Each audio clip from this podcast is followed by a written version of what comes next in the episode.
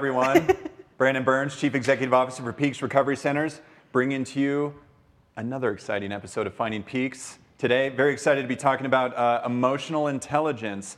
Big topic out there on the web, good or bad in between. You'll know by the end of this episode. Joined today by Lauren Atencio, LPCC LAC, Clinical Director, Men's Program. Couldn't do it without her.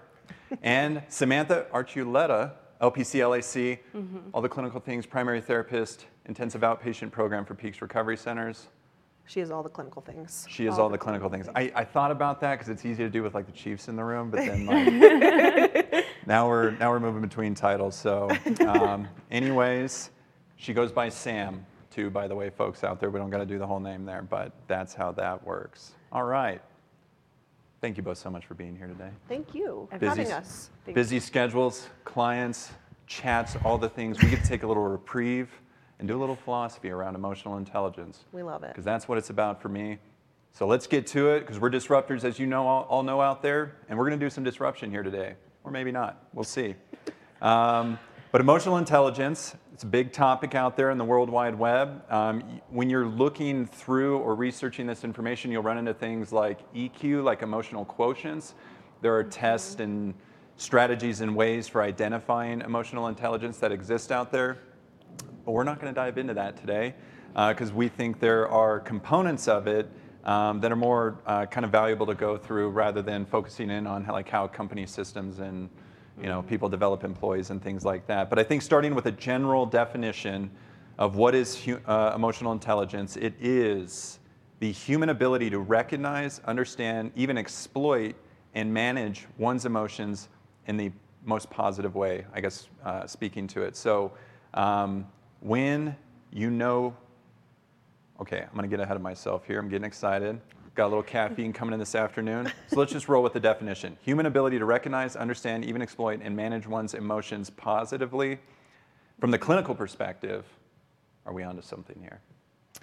Yeah, I mean, emotional intelligence is pretty much everything we deal with, right? I think the idea behind managing emotions, regulating emotions, all comes into play when you look at mental health, when you look at substance use. Most of our clients are just looking for ways to control emotions or push them down, push them away, whatever it is, because a lot of the times, especially in the men program, we see is there's absolutely zero insight into their emotional self and just their emotional being as a whole, right? It'll be, how are you feeling? Oh, I'm I'm angry and it's like okay yeah so tell me about the angry i don't know i'm just always angry and it's so it's just really hard for our clients to identify what emotion is present and i think that is kind of the way it is in society right we just mm-hmm. put these general labels on emotions you're sad you're happy you're mad you, and it's really what does that actually mean you know we'll have clients walk by and i'll be like hey how are you today i'm okay well, what does that mean? Because uh, okay is not an emotion. Yeah. So, yeah. and you'll find that they they really can't tell you yeah. because they are so disconnected from that emotional self. Yeah. So. I think when I hear the idea of exploiting or controlling our emotions, it can be kind of a trigger word for people of like controlling your emotions, don't feel your emotions, process them. But when you can develop through emotional intelligence, you have the ability then to understand the emotion, which then gives you more power over it. Exactly. Going into this place of, oh, I have no control over my emotions. Mm-hmm. Well, if you understand them more and not run from them, then you learn how to manage and control them. Mm-hmm. But it's it's really hard. Emotions are overwhelming. I think a lot of the clients we see they feel deeper than the normal human feels mm-hmm. because mm-hmm. they have have these extensive trauma histories, they have these maladaptive behaviors all put in place because their emotional self is just overloaded and it takes them out of their window of tolerance so much. Mm-hmm. And a lot of what we do at Peaks is just, okay, let's just get familiar. Like sadness isn't a bad thing to mm-hmm. have. Yeah. It actually is a beautiful thing to have. Mm-hmm. So let's get to know it more. Mm-hmm. So Yeah. Yeah. That's a good view of spirituality there. Like the negative uh, emotion, or what are perceived as negative emotions, actually can be very enlightening and build awareness, and we can. Uh, gain awareness around it and want through that acknowledgement uh, move forward in a, in a positive way and i think you know around being sad it's just okay to be sad sometimes yeah. it's just okay to be grieving it's mm-hmm. just okay to be emotional without the what or the why but also at the end of the day, we don't always want to be in a position of non-knowledge and not knowing what we're going through. Um, and you know, you bring up just walking by clients every day. I mean, it's just kind of fun coming into you know philosophy major out of college, coming into a company culture of clinicians. That's what it's like, folks, to work around clinicians. It's like, how are you doing? I'm doing good. You know, how are you really doing? you know, and what does good mean, and all those types of things. So, welcome to my world out there. Uh, that's welcome. generally how it goes. Uh, before we kind of move on, you know, we talked about it on the, the past 100th episode, um, but I think this is a common trait as well, too, in the world that there's uh, action, thoughts, and emotions, right? We're going to act first, the thoughts and emotions will follow, kind of categorically speaking. Do you see this emotional intelligence thing, you know, kind of working out in the same pathology, or do you take this more from like a clinical approach to be like, okay, we're going to focus in on the emotions. Out of that awareness, we're going to go back to action, thoughts, and emotions, or how do you see that kind of fitting within that trifecta? Talk about it. I think a big part of that is the awareness that leads. Um, I actually ran a group just the other day. It's DBT focused, which a lot of this speaks to, like regulating, being able to manage the things happening, being able to process and respond in an appropriate way, is when we can be mindful and be intentional and be aware of our emotions. It causes a space between the action. So if we can feel the emotion, the sensation, the emotion, pause through mindfulness, um, reflection, awareness, then we can act in a way that is more in alignment with who we want to be, our values, and our goals, which I, is, the, for me, how you play out emotional intelligence. Yeah, I think what I've seen a lot is emotions drive the actions and thoughts most of the time. And so we have to kind of look at all of those components in order to kind of assess, you know, okay, so sadness is your trigger that allows for you to go out and find substances, find, you know, different self harm mechanisms, these different things. And then your thoughts kind of shame you in a way for that emotion. You shouldn't be feeling sad. You shouldn't. You should have all of these. It's the kind of us therapists call it shoulding on yourself. Um, and That's so shoulding. shoulding, very clear.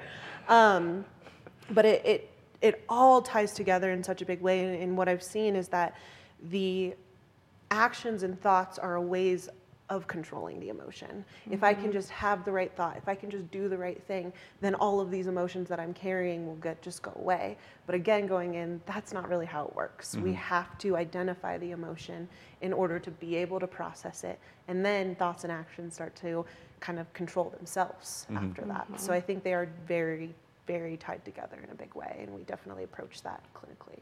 Yeah. Well, we, we were, we were uh, promised we won't dive in, and we're chatting a little bit about the old free will, decision making power, and that type of thing prior to the episode. So if I lack awareness and insights to my emotions, uh, and out of that can't develop, you know, an appropriate action that changes thoughts and the emotions, you know, that follow, Yeah. um, what would be an appropriate way to think about how to, I guess, where does action make sense first, under the condition that I don't kind of have this emotional intelligence yes, yet, I don't know how to regulate it. I'm stumbling in the world. I lost my job. I'm out of my relationship. All of these things are kind of falling apart. It seems like in those scenarios, uh, action matters. And so, where would where do we? I guess just giving the viewers out there an understanding of okay, if you're dysregulated in this way, maybe the best thing we can do first is to act. Yeah, 100%. It's going back to like making these little choices in order to tend to that emotion, right? Because we spend so much time running from it. The action allows for us to run, um, kind of going into that trauma response. Response, fight or flight. Sadness makes me, my trauma response go off, and now I am going to run away from it as fast as I can. That's the action. If we can teach them, on the other hand, hey, you don't have to run away from it because this isn't actually a temporary feeling. This is actually something that will be resolved. Then it allows for space for them to implement more action in order to find some emotional regulation skills in a big way. Well, and I think we, prior to the episode, we were talking a little bit about how it takes an action to kind of instigate the rest of the change. And I think it takes that discomfort in self. Like when we're tired of being sad, tired of being angry, tired of being those things, we are able to then say, I need something different. Mm-hmm. And that decision to make a different choice or say, I, mm-hmm. even out loud, I just need something different, that's an action in itself to then keep getting the help and making better choices. Mm-hmm. Act on, just make a phone call. Act on reaching out to a friend for help. Act on, I'm going to call a counselor today. And, Right. or- Even as small as like go for a 10 minute walk outside. Like Right. I was saying, even um, right before this, like we'll have clients sometimes like where I'll be like, just be nice to yourself for 10 seconds, right? Like just little tiny things. I think we get so caught up, especially with emotions, on this big picture. Like I'm going to be able to manage this and I'm going to be happy. But it really just it, it requires you to do little tiny action in order to get to the big goal you're kind of seeking out.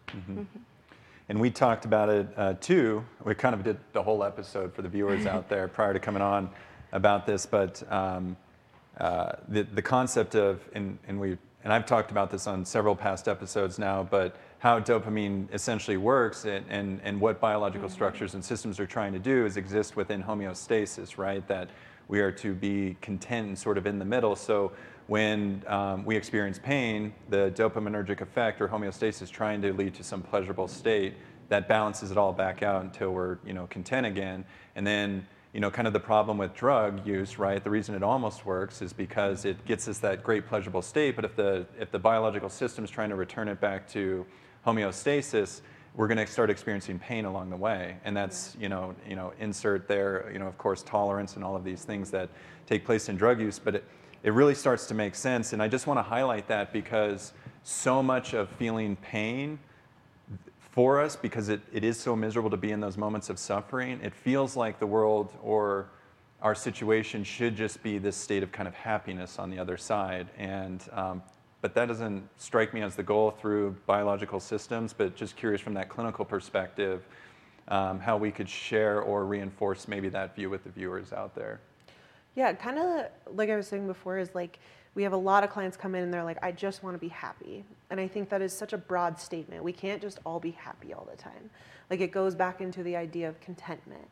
I want to feel content to the point where if I do feel happy, I can embrace it. And if I do feel sad, I can also embrace it. But having this idea that happiness is this attainable place is something that is just not realistic and it's impossible. And so if you are on your mental health substance use journey and you're like, my goal is just to be happy, that expectation is just never going to be met, or that goal is going to be ne- never met. And then it takes us into a place of I'm right back down where I was because I feel so discouraged. Mm-hmm. mm-hmm. Well, and I think in moments when we're our clients start to heal and feel happiness again, it, even moments and bursts that come down back to homeostasis is very hard because they're like, oh no, I'm getting bad again. I'm getting sad again. I'm getting depressed again. So then reverting back to old patterns becomes easier because those neurons are stronger. They've, it's been a pattern for X amount of years. And being able to grab the skills that we teach, that self regulation, those other things first, is something that I think we try to teach in our curriculum, both inpatient and outpatient, of let's try to grab these other skills first, these new skills that we give you. Yeah. Yeah. And really normalize it. Mm-hmm. Like normalize emotions in general. Like, hey man, you are going to feel sad. I, I you know, I had a client left recently and he was like, I just feel so good. I've never felt this good in my entire life. And I was very honest. I was like, that's going to change. Yeah. At one point in time, yeah. you are mm-hmm. not going to feel this good. Mm-hmm. So, what are you going to do when that happens? Because I'm not saying if that happens, mm-hmm. when that happens, because it's just an inevitable thing. I think last time we were on here, um, Clinton talked about the idea of like we live in this life um, and in this world of like shame, and it's just sad a lot, mm-hmm. unfortunately. And so, I think you do have to be realistic when it comes to emotions because if you're not, then you're always going to be let down and you're always going to be so fearful of what's next. Yeah. Goes into the control conversation as well. Mm-hmm. There's so much fear in emotions because we don't know how to control them or they're so unknown and it's it's really just something that's within in, inside us that if we go into those small actions, it'll teach us how to control it more. Absolutely. Mm-hmm. It reminds me of the, uh, I'm going to antagonize this because it just keeps coming across my desk, the bro science of cold plunging at the end of the day. Mm-hmm. You're doing something that's causing a dopaminergic response of pain. So the reality is it's going to take you to the other side of pleasure. Mm-hmm. My problem with it, regardless of the sciences of it, is it again is going to take you back to homeostasis. And again, we continue to externalize strategies. And how many times as a society do we have to mess with our dopamine structures to recognize how poorly the outcome continues to be at the end of the day when we're swinging it from one side of the fence to the other over and over and over again, when the reality is just to kind of sit in the middle and be content. And that's sort of my transition here from the external to the internal world of our emotional intelligence. And we're going to dive into the components of it now, folks out there. So, for all you uh, cold plungers out there, keep bro sciencing it forward. Uh, and uh, finding peaks at peaksrecovery.com, information on finding peaks. However, reach out to me. Tell me how frustrated I just made you because I want to talk about this. he really does. just eager inside. I'm trying to ag- antagonize you all out there to be like, you know what, Brandon, if you say cold plunge is stupid one more time, uh, bring it. I would love to talk about it. Um, or if you're super passionate about it, would love to have you as a guest on here so we can, we can do this together. Um, so there are five components. There, there's kind of a, like, uh, you know, Samantha, you did there kind of some research into this as well too. There are, I ran across other five components. You know, they're all along kind of the same lines, but these were the most consistent ones I found. So I'm not trying to speak to all of its components, but the five ones that came up in particular were uh, of emotional intelligence were self-awareness, self-regulation, internal motivation, intrinsically speaking, empathy, and social skills. And so, you know, what what I think is valuable for us and what we're trying to do, because we're not going to talk about the quotients or the tests or those types of things that exist out there, but these sort of things, um, I think we commonly work through within a clinical setting, uh, and uh, certainly across the organization. I think trying to promote, you know, wellness on behalf of each other as a staff. But starting with self-awareness, you know, we were talking about uh, kind of the beginning of the episode and the challenges around choice. Um, you know, we're not going to antagonize the free will thing here too much, but it seems like okay, I made a choice because I lived in harsh circumstances, or the world mm-hmm. told me, or kind of causally drove me in this way. I took drugs and alcohol to cope with the world that I was living in. I didn't know what was going on. I end up in a place like Peaks Recovery Centers. Now I'm doing clinical work, and I gain awareness about the condition and what led me to that in that moment. And for the viewers out there, for another episode, that's where I would start to antagonize. I think we got a lot of choice decision making power because once we gain awareness, responsibility starts to insert itself uh, in that regard. But achieving self awareness or self regard, self actualization, or emotional self awareness is not just like immediately available like my phone is here uh, for a lot of people at the end of the day. So, you know, as a component, um, you know, clinically speaking, um, is this the first? It, it feels first steppy to me, kind of in a clinical approach, but I don't want to draw too much on the cards here. Um, what is your perspective of self awareness, and where do you see that really starting to come in as a component of emotional intelligence? It seems to be highlighted, highlighted as the 1st so it seems like the priority. Yeah, I, I might be a little biased here too. Um, so Sam might have a little bit more, but I, I am a, definitely an insight therapist. I really, really, really strongly believe in self-awareness because I don't believe that if we don't have some kind of self-awareness, then there is no motivation or kind of almost ability to change, right? I think mm-hmm. there's so many different behaviors that we display when it comes to emotions that we think is this is normal. Like I, I'm supposed to just cry and lash out when I'm angry, and I'm supposed to like do all of these different things. And and really, what I I agree with in that statement that I think awareness is the first step because as long as I have awareness to know, oh, I lash out and freak out because that's how I've protected myself my whole life. Is mm-hmm. that when I get angry, people leave me alone. And so once I find awareness there, I can then say, you know, okay, I'm going to practice not lashing out. If I do, how do I wrap back around in order to start to change these behaviors for me? I, I again am huge on self awareness because that is the only way we move forward, and it's the only way we kind of find that motivation to say, okay, I'm not bad. I just have different behaviors that served me in the past, and now they just don't. And so now I have to learn what's going to serve me today.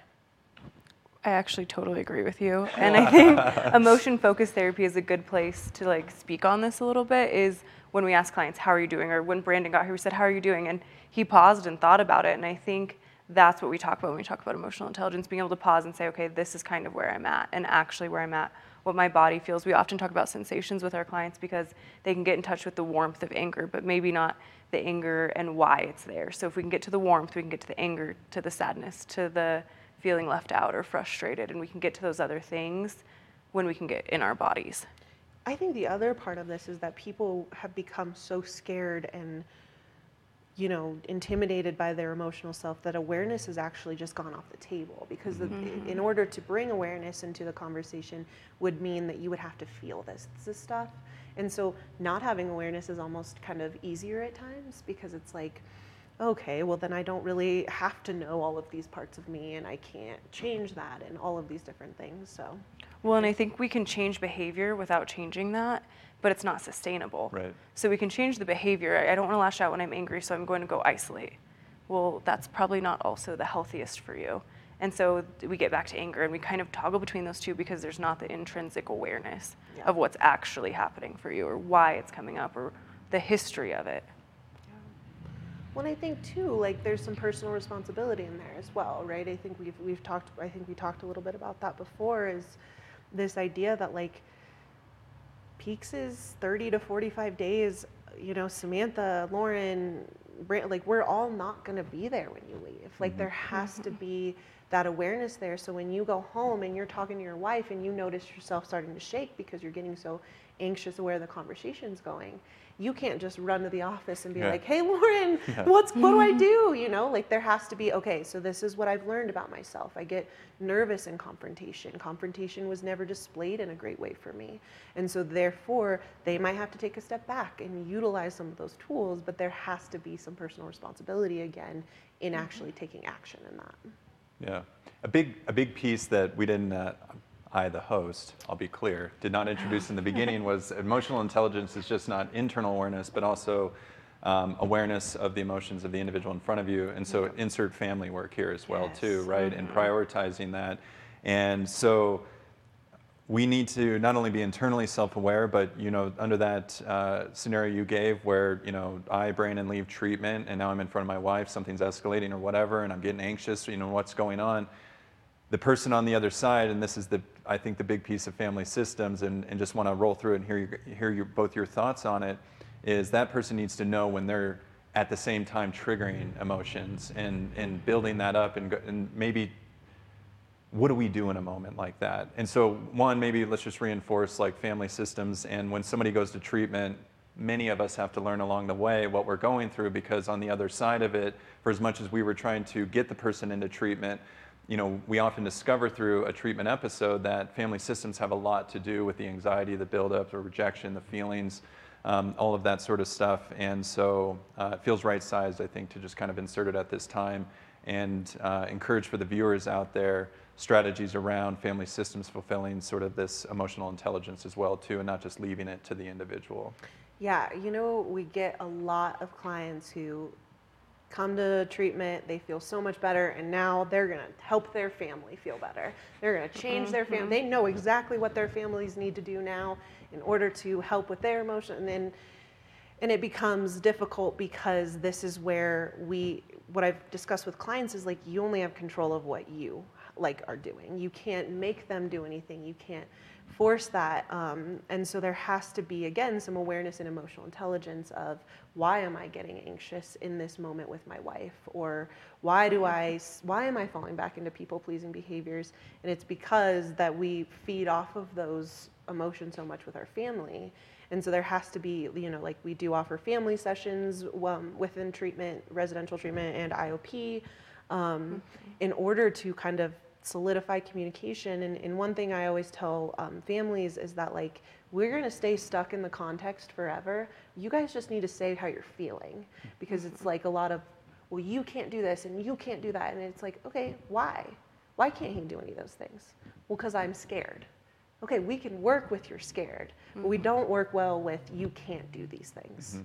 So I don't know if you want to add. No, I think to add to that, it's the empathy piece, which I think is a pillar on this or one of the five main, and having empathy and being able to say like, Brandon clearly looks uncomfortable in this, and or Samantha's clearly uncomfortable. Like I can take up more space, or I can take up less space, or whatever that other person might need, because you've taken the time to be vulnerable, share the feelings, do the emotional awareness, regulate yourself, and then you can help and support that in another person as long as both people are willing and able to do that piece, which I think is where our family programming, our family sessions, and all of that can help the client go back into the best environment possible. Yeah, and they have to change the way they show up in the environment as well. Like there has to be recognition of, okay, I can't get angry with my wife because, um, you know, she gets triggered and I get triggered. And so, how are some skills we can use to say, hey, I'm I'm feeling angry. I'm gonna go take a walk. I'm gonna go do these different things in order to not just like have this huge emotional blow up and then separate and we just go right back to our maladaptive behaviors and no change occurs com- mm-hmm. moving forward. Absolutely. I, as we were talking about before the episode, I want to go back to that moment of the first time you show up in the family system. You know, that mm-hmm. idea like I go to treatment, I go home, things are escalating with wife, and I'm going to put forward, hey, I'm experiencing anger, and I'm going to talk about this because that's what I was taught to do in this moment. But I, I want to honor, just like stepping on a treadmill for the first time, just like going to the gym for the first time, just like going to clinical for the first time, just anything for the first time that requires more work on the other side of it. Uh, as we were talking about, the kind of the first emotional feeling is like, stupid. yeah. yeah. Lauren got me all worked up in treatment. I was able to do it one on one, like open chair, like, hey, now I'm sitting with open chair, like I'm gonna read through my list here and I'm gonna tell you how my feelings are, and now it's real life. And I just wanna honor that aspect of self awareness. The, the moment we get the courage to actually do something that we've now become aware of, there's a tendency for which it feels silly and worthless. Yep. Um, for me, I don't know where that comes from. Maybe it's a societal, maybe, you know, maybe it's a, an American issue, you know, I don't know, but there is that sort of first impression of like, this feels dumb, and I want to honor that. Yeah. Yeah, especially skills, right? Like I think I'll give clients some skills sometimes. Like I'll be like, okay, I want you to write down affirmations, and it's like, uh, okay, how is I am strong gonna help me? You know, like I don't really understand, but I, but I think one thing that we need to consider is that we as humans we get in routines and we have behaviors that are routine based and so if i don't go to or if i'm not used to confronting my wife about something then that's not going to be the easy thing to do. But we have to continue to practice new behaviors in order to kind of fire new neurons in our brains in order to make it a habit instead of just something i do occasionally. Mm-hmm. Rewiring that Rewiring, feels yeah. really important because and no one most people the first time you try something new you're not going to be great at it. I'm not going to shoot a layup the first time i go try if i haven't played in 15 years. But i am going to know kind of what to do. I know the skills. Lauren told me how to dribble. So if i just push it up that's that's the next step in this. And keeping practicing it eventually i'm going to be able to make that layup easily. And that's very similar with these skills. They just i think feel a little scarier because it's all happening internally.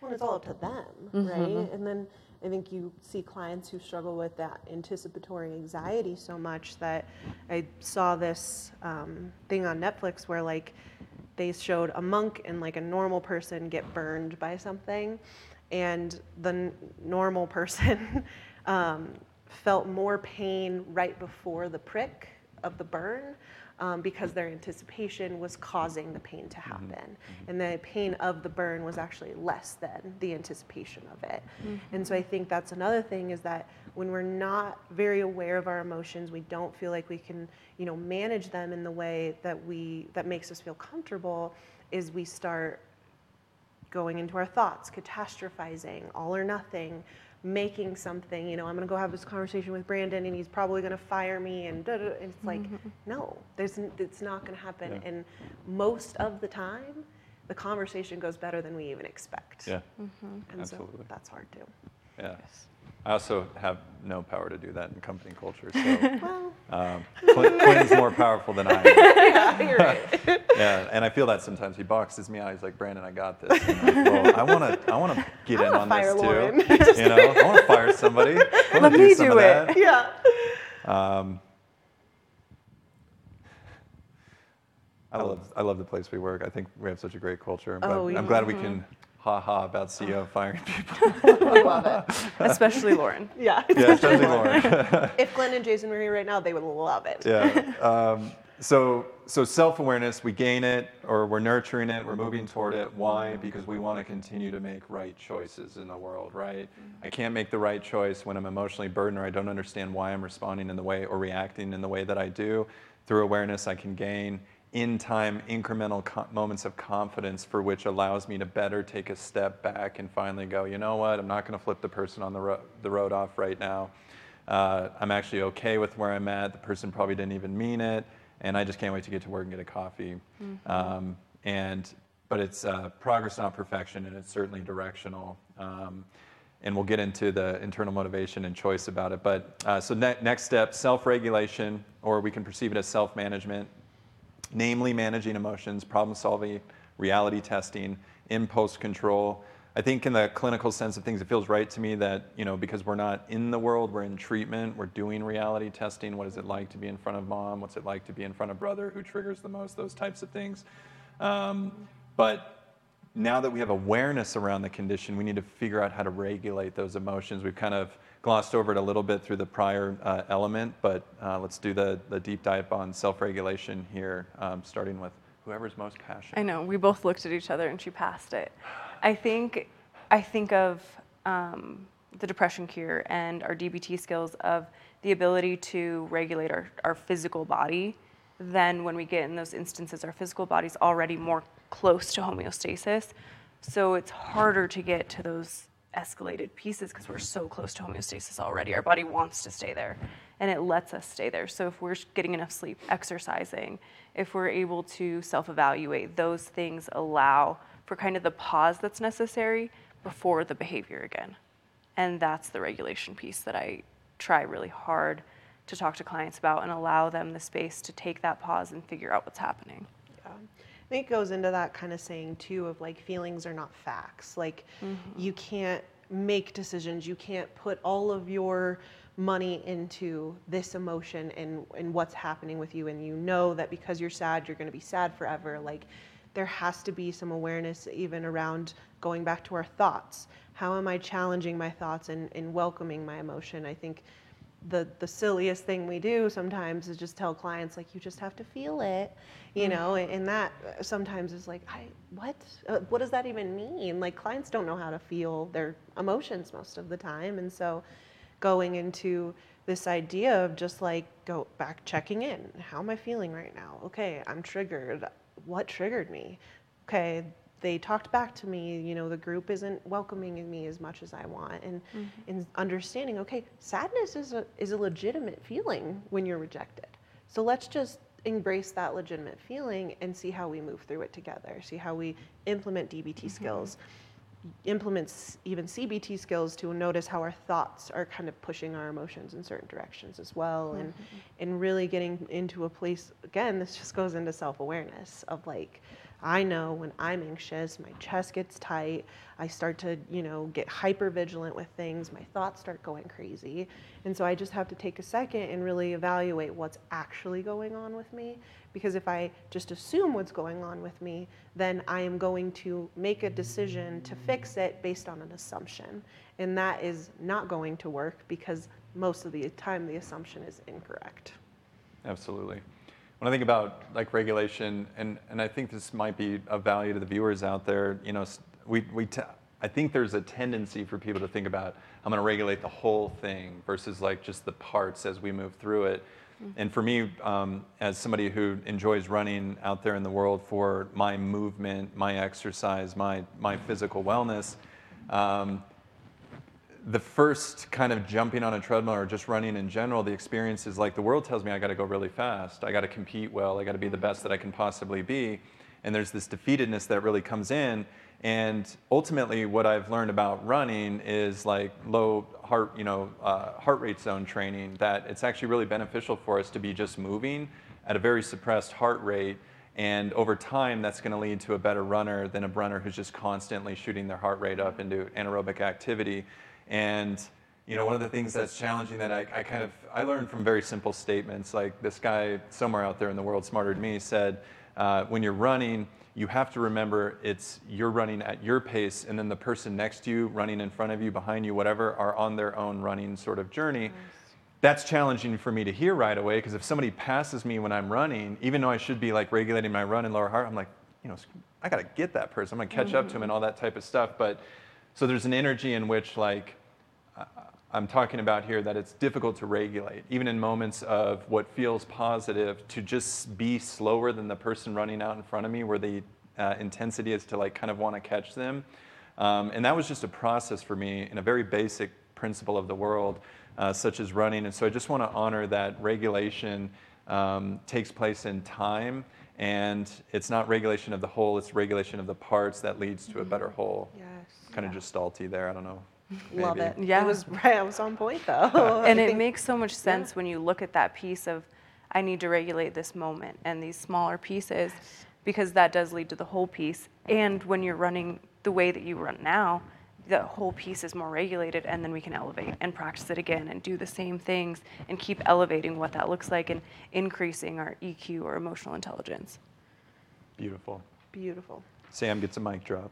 Yes. All right.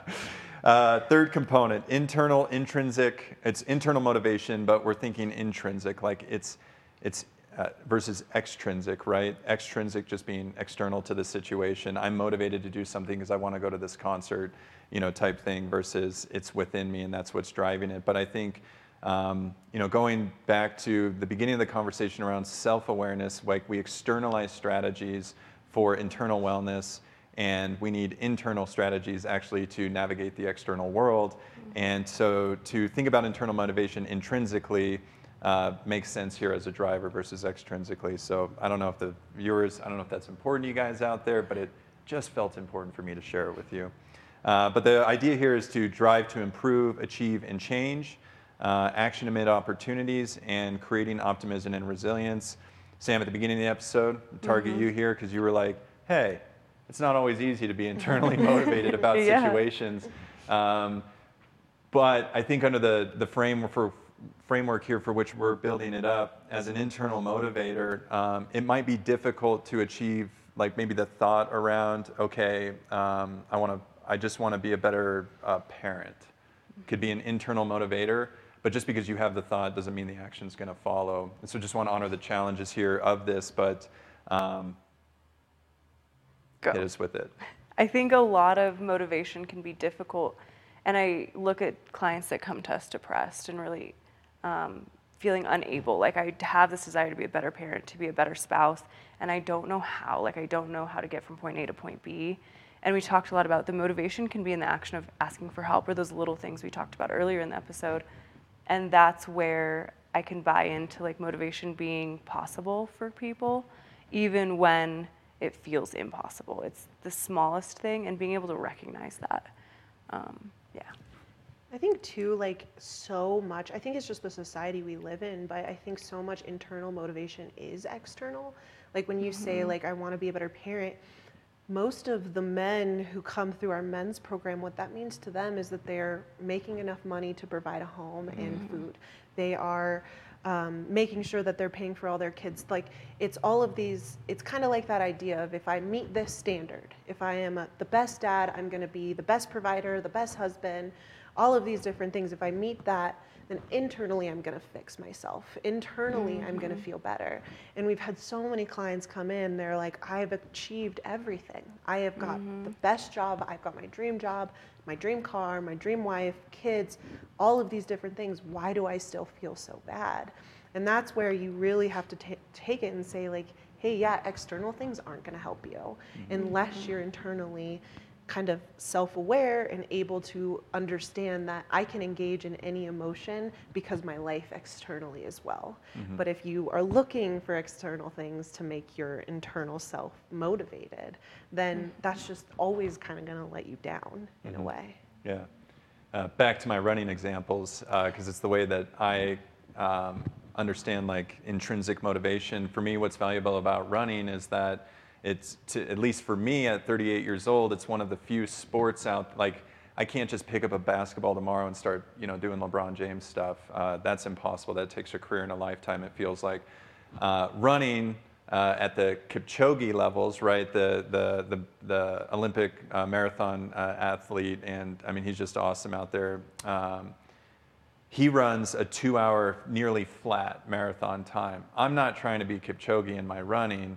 That would be sort of an external, you know, kind of measurement of that. But I do know, intrinsically speaking, um, I can compete at the highest level for myself within that framework, and that's what's motivating for me. Like just the idea of crossing the finish line and you know i finished a marathon the last one i did in three hours nine minutes it was 18 minutes faster than the prior one um, but when i crossed that line and it's fun being in races like that and there are people cheering but it was really just me at the end of that situation and it just felt good that i had accomplished something that i'd moved my goal in the right direction and then i'm competing at a higher level and enjoying you know kind of the experience alone so there's a lot of external stuff happening within running uh, but at the same time, the motivation at the end of the day to get out of the bed and do a six mile run, um, it has to be moved intrinsically. Otherwise, you know, to me, I would have fallen on my face if I thought I got to do this two-hour time thing. I think that that fits perfectly. And if I'm looking at it from a clinical sense, I, I think about our empty chair process. I think mm-hmm. when within our grief and loss week, and we do the empty chair process, we ask the clients to feel big emotions, and these are emotions that they have not wanted to feel because they're scared of them. They feel like they'll never get out of them, and it is they internally are motivated. Okay, I'm going to sit in this chair and I'm going to do this stupid activity with you, and and all these things, right? And then and then they have this big release like i'm feeling grief i'm feeling sadness i'm feeling anger i'm you know everything is coming up. And then after you ask hey how are you feeling?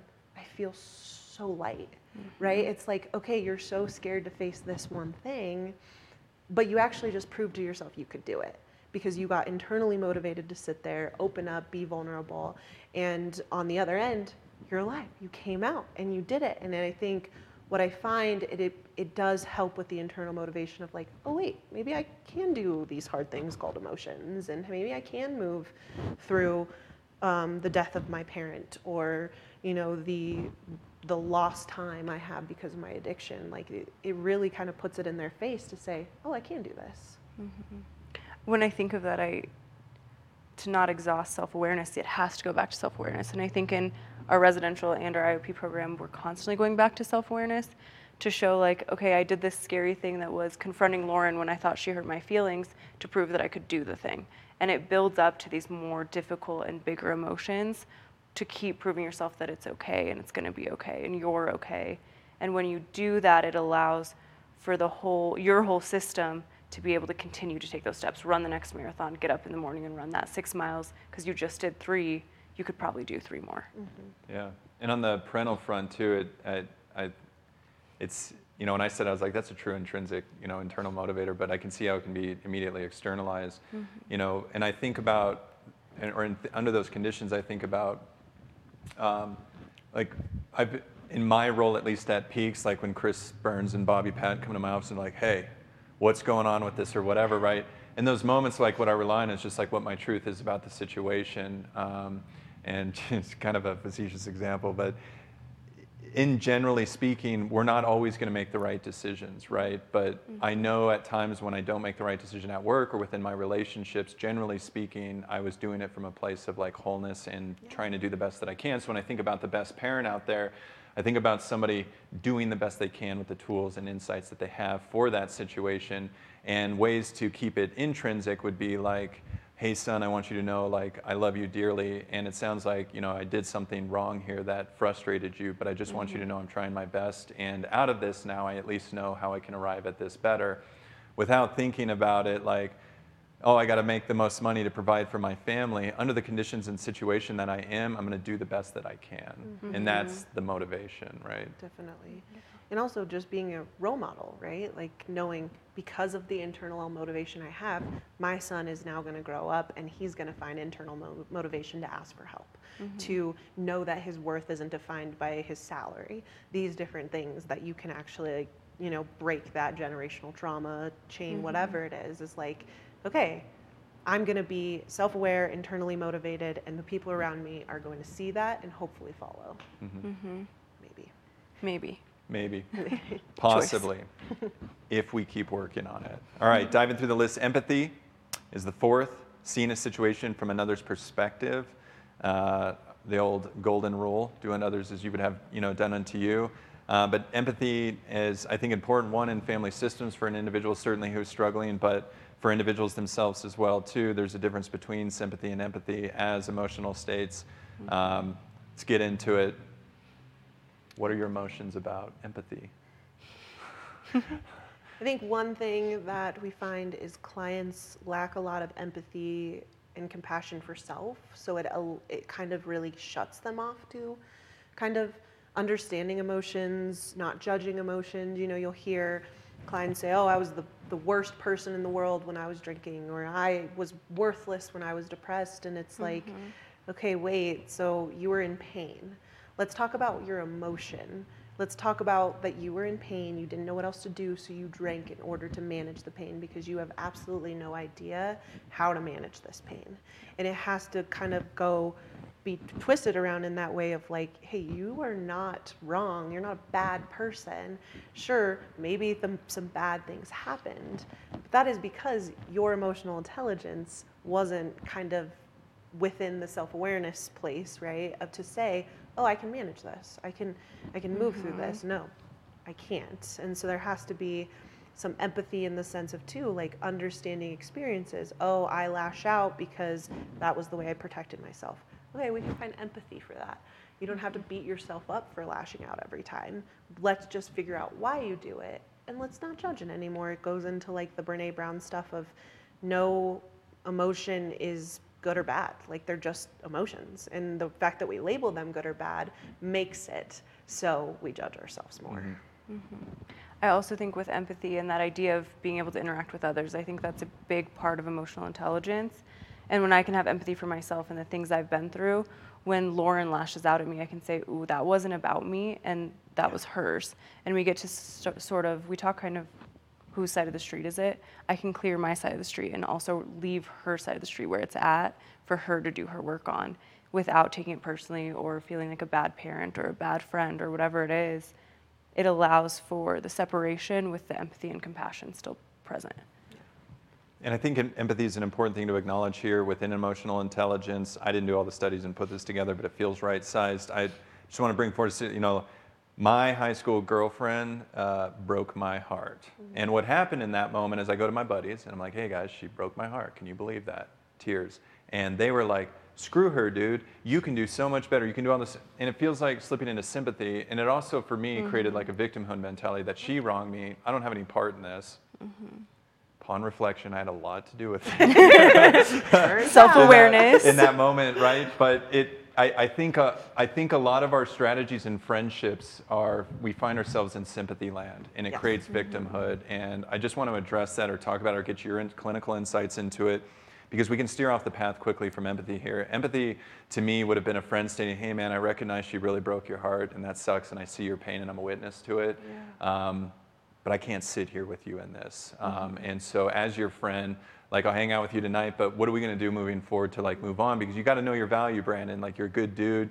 You look okay as a person. Let's like let's get out there and, and buck up a little bit and figure it out from there. So friends don't always have the best sort of language, but the true friends in my life are the ones that held me accountable to my situation, and that felt like empathy versus sympathy or even like holding space for that emotion right i think the one of the biggest issues with emotions is that we are we live in a society that says if it's broken fix it.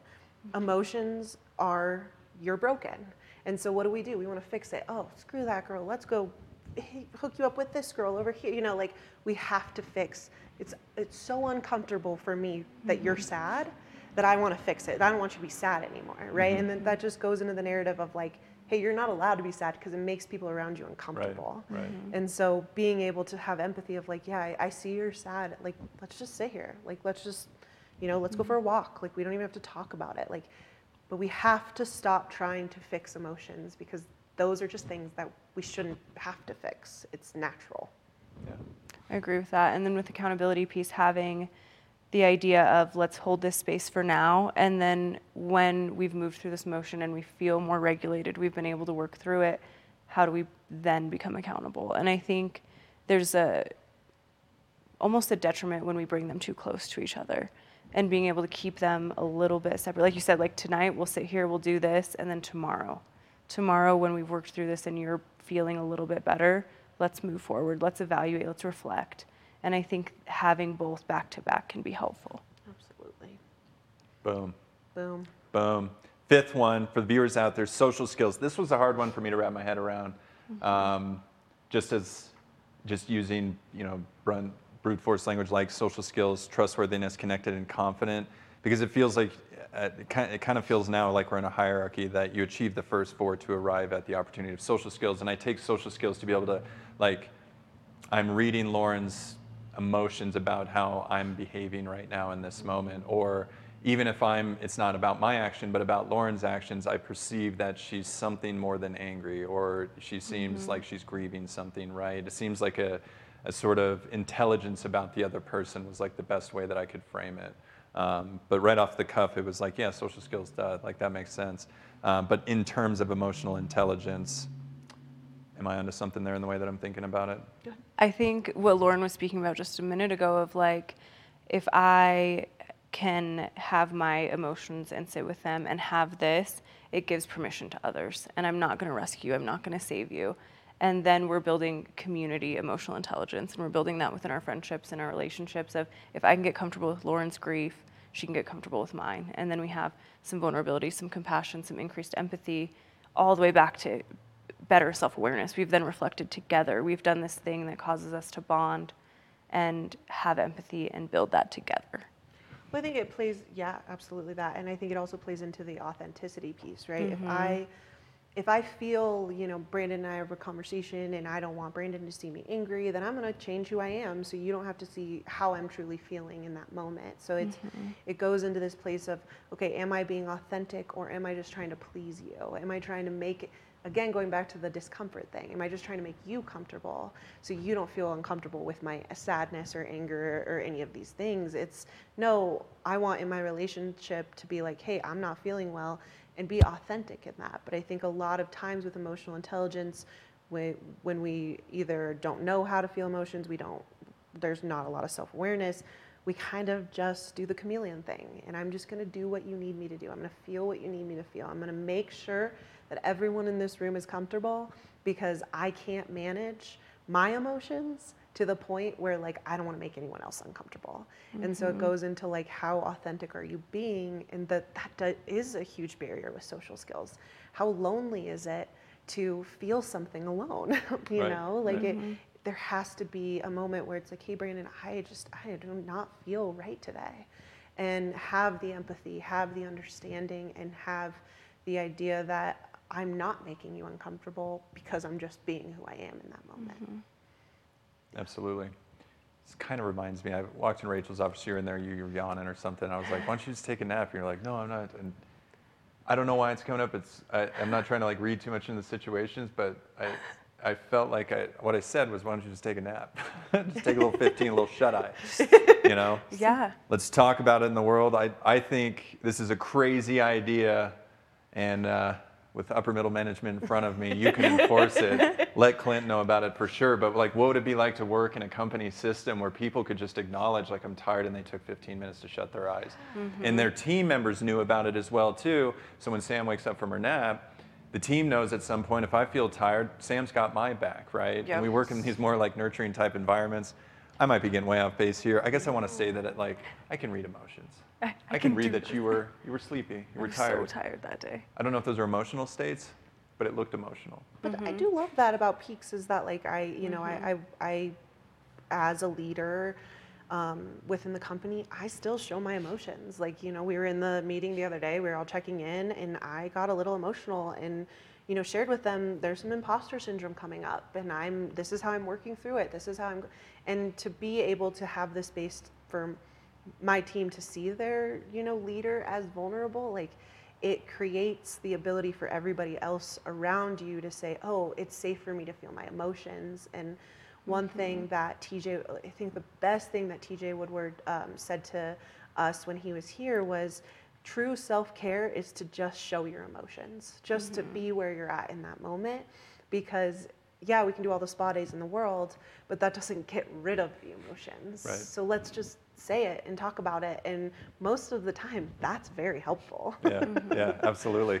Yeah, we're we're getting big here at Peaks Recovery Center. She's name dropping. TJ Woodward was from Conscious Recovery. Just want to point that out there. we get we get we get pretty big here at uh, Peaks Recovery Centers. Um, and I showed emotion in front of you this morning. Jason tried to hand me that business card. For the viewers out there, why do we still use business cards? Like, what's the value? Who's if you're out there, think about it. Rolodex, do you have one? No. But we keep giving each other business cards. Chief Clinical Officer tried to hand me one, and my face must have looked like, I'm about to Superman punch you to the Oh. moon right now. Don't do that. Full disgust on Brandon's face. Yeah, yeah. It's a healthy place in the arena. So, uh, going through this, the kids only have so much time out there on the Facebook. Probably getting tired, getting tuckered out through their popcorn and soda by this point. So let's just skip to Brene Brown's Atlas of the Heart. Uh, we're bringing this up as a book and a title. We use a lot of Brene Brown's work, uh, whether it's strategies or just information for patient care at the end of the day. Uh, but she has all the things to say about emotional states, and uh, I think her work's profound. But Atlas of the Heart, um, let's dive in how it can be helpful, specifically for the viewers out there. You know, one of the three things, or three emotion states that she came up with in her research that commonly people associate with, and we talked about it a little in the beginning happy, sad, and mad. How are you feeling? I'm mad. How are you feeling? I'm sad. How are you feeling? I'm happy. And we just have that as a framework to describe our emotional states. But Brene Brown goes on to say when we don't have language as expansive as our actual experiences, we force our experiences into languages, and then languages end up shaping what we are feeling uh, at the end of the day. And we can see how we can kind of you know lose this. The the two the two emotions that I know how to separate in that um, regard. Help me out. Where am I going? Into the episode. Two emotions. Two emotions. the big ones Brene Brown always said, uh, shame versus guilt, Shame right? Yes. guilt, yeah. Shame is I'm feeling like a bad person. Guilt is I'm feeling like I did a bad thing, right? And separating those out. And a lot of people, I think in our in my experience, experience the shame side of something out of doing something because there's a consequence or a finger pointing or don't do that again type thing. Um, and we receive that differently, and then that can play out on trauma and that sort of thing. But this is a good example of when we really start to distinguish emotional states, they actually are separate and different. And it actually was my dad just trying to hold me accountable to something, and I should be receiving that because running across the road at three years old, across a highway or whatever, can be dangerous. And I just didn't know that awareness back to emotional intelligence. But uh, I know uh, at, at least one of you has read this book Yes. in that regard. And so, uh, you know, help the viewers out there dive into it and why they should be checking it out and kind of the benefits within, you know, uh, treatment. I love the book because it's not just a normal, you know, open the book and you read the. It's, I like to look. I like to tell clients it's like the textbook of emotions. Like it helps you to really define what an emotion is, really understand it, and it goes back to the self-awareness thing. I think you and I are very similar in the sense of I need to understand something before I like dive into it and like start exploring it with myself and and and I use it a lot with clients who are just very very ta detached emotionally. So at least they can put words to their emotion, right? She has different sections in the book um, based on different kind of emotions and she breaks it down, you know, uh, comparison, joy, all of these different things that she really just kind of like puts words to what they are. And I think that becomes a lot easier to start conceptualizing, oh, this is how it works for me. Oh, comparison, the thief of joy. That makes sense. I don't feel joy a lot. Like being able to relate to that. And I think um, Brene Brown's way of explaining emotions is pretty beautiful and, and pretty relatable um, to the human experience, I Mhm. would say. Absolutely. I've listened to it on Audible, and so I haven't. It's like, kind of reading. It's Yeah. kind of reading I haven't done the textbook part of like really engaging with it, but the things that stuck out to me, and you both know grief is near and dear to my heart, is when she can talk about grief is love.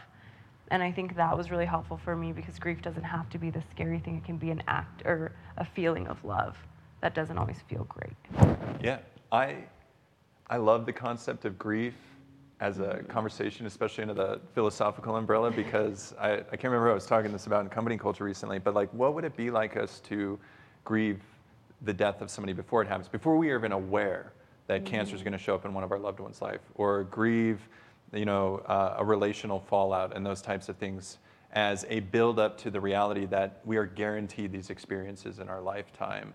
And that feels because you're passionate about it, just feels real loving to me, like a, a personal sort of love to walk through grief and understand our time limitedness in this world, um, perceiving the loss of others uh, in real time, and, and why it's so big and important to me because I feel like, again, we externalize these concepts of death and relational pitfalls and lacunas and stuff you know, into hospital systems or, you know, a counselor will take care of it out there and these types of things versus really engaging with the reality of the world that we live in and grieving it in real time.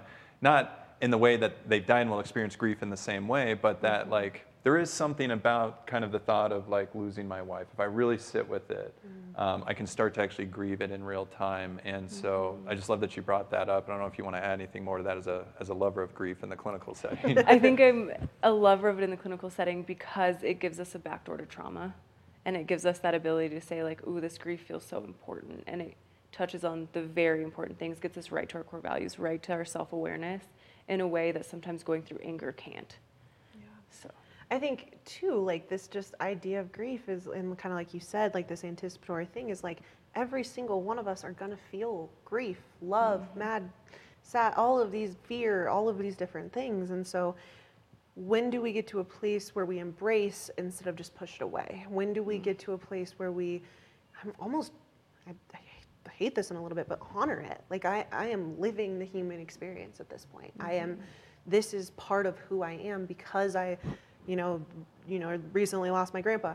Because I loved him so much, the grief is hard, but at least I have that love on the other end. You know, at least I got to experience the love from him even when the grief is hard, there has to be some kind of balance. It goes, I, I, think we had talked about, I don't know exactly, so I might butcher it, but the Kevin McCauley thing with the pain versus pleasure is like, with that great pain, I definitely can feel that pleasure. And that's what mm-hmm. Brene Brown says too, is that I can't selective, selectively numb.